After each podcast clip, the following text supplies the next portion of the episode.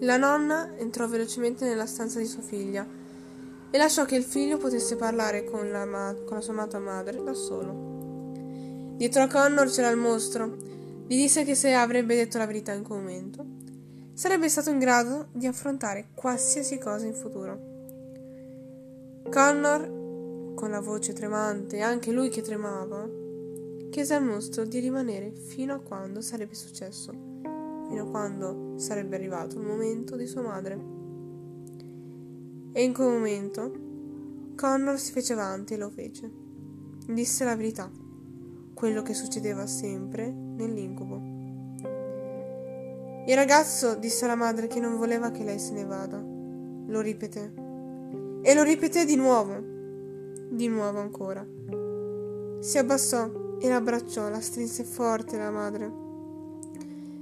Anche se lei non aveva tanto tanta forza, ci provò anche lei ad abbracciarlo forte forte.